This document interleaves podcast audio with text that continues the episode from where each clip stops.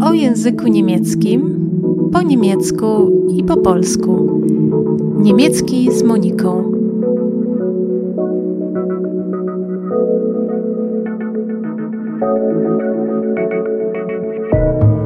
Cześć.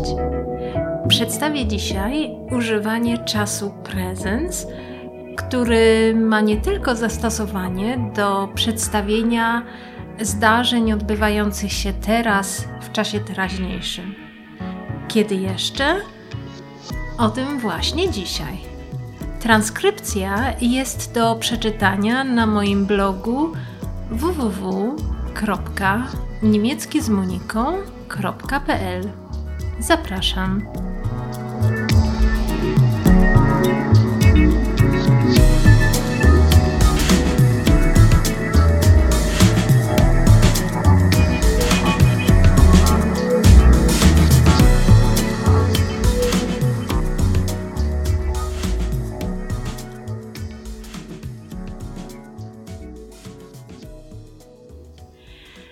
Czas presens występuje w czterech wariantach znaczeniowych. Wariant pierwszy prezens aktualny. Prezens aktualny wyraża teraźniejszy stan rzeczy. Czas wydarzenia, mówienia i obserwowania zbiegają się w teraźniejszości. Prezens aktualny może być związany z jakimś określeniem czasu, ale nie jest to obowiązkowe. Takimi określeniami mogą być na przykład jetzt, teraz, jetzt, albo in diesem Augenblick, w tej chwili, in diesem Augenblick. Seine Tochter studiert jetzt in Berlin. Jego córka studiuje teraz w Berlinie. Seine Tochter studiert jetzt in Berlin. Er sucht gerade in diesem Augenblick seinen Kugelschreiber. On szuka teraz, w tym momencie, swojego długopisu. Er sucht gerade in diesem Augenblick seinen Kugelschreiber. Wariant drugi. Prezens do określania zdarzeń w przyszłości. Tym wariancie znaczeniowym prezens wyraża przyszły stan rzeczy. Czas obserwowania i wydarzenia występuje po czasie mówienia. Ten wariant prezens może wyrażać przypuszczenie lub wskazywać na określony czas poprzez dodane odpowiednio środki leksykalne. Na przykład In einem Monat haben die Kinder Ferien. Za miesiąc dzieci mają wakacje. In einem Monat haben die Kinder Ferien.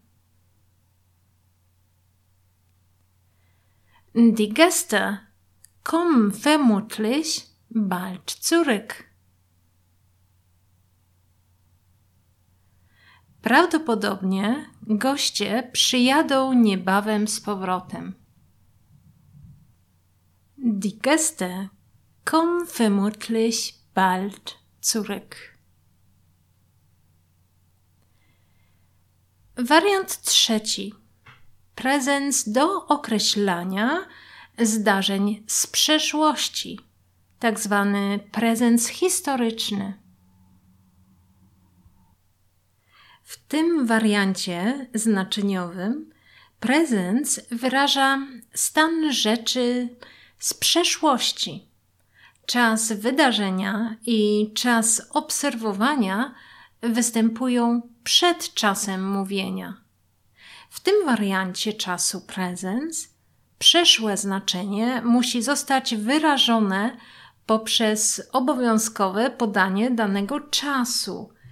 Na przykład gestern, wczoraj, gestern, neulich, niedawno, neulich,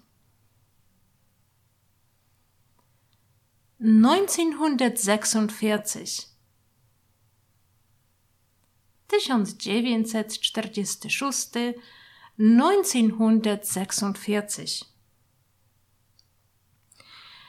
lub to przeszłe znaczenie musi zostać wyrażone poprzez odpowiedni kontekst.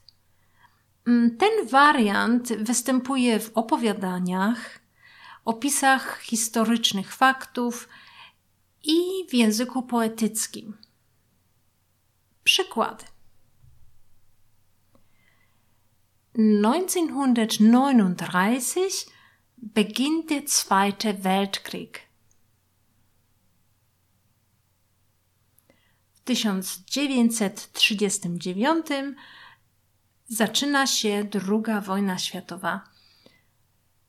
1939 beginnt der Zweite Weltkrieg. Neulich treffe ich einen Kommilitonen. Niedawno spotkałam kolegę ze studiów. Neulich treffe ich einen Kommiliton. Wariant czwarty. Prezens ogólny, bezczasowy. W tym wariancie znaczeniowym prezens wyraża ogólny, znany stan rzeczy i nie jest związany z żadnym obiektywnym czasem.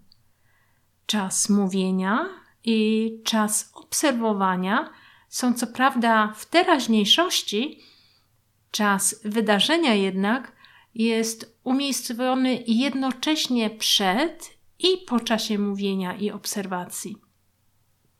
Ten wariant znaczeniowy wyraża ogólnie przyjęte prawdy i nie dopuszcza użycia dodatkowych określeń czasu, bo mm, ograniczałoby to jego ogólną powszechność. Przykłady. Die Erde bewegt sich um die Sonne. Ziemia porusza się naokoło Słońca. Die Erde bewegt sich um die Sonne. Silber ist ein Edelmetall. Srebro jest metalem szlachetnym. Silber ist ein Edelmetall.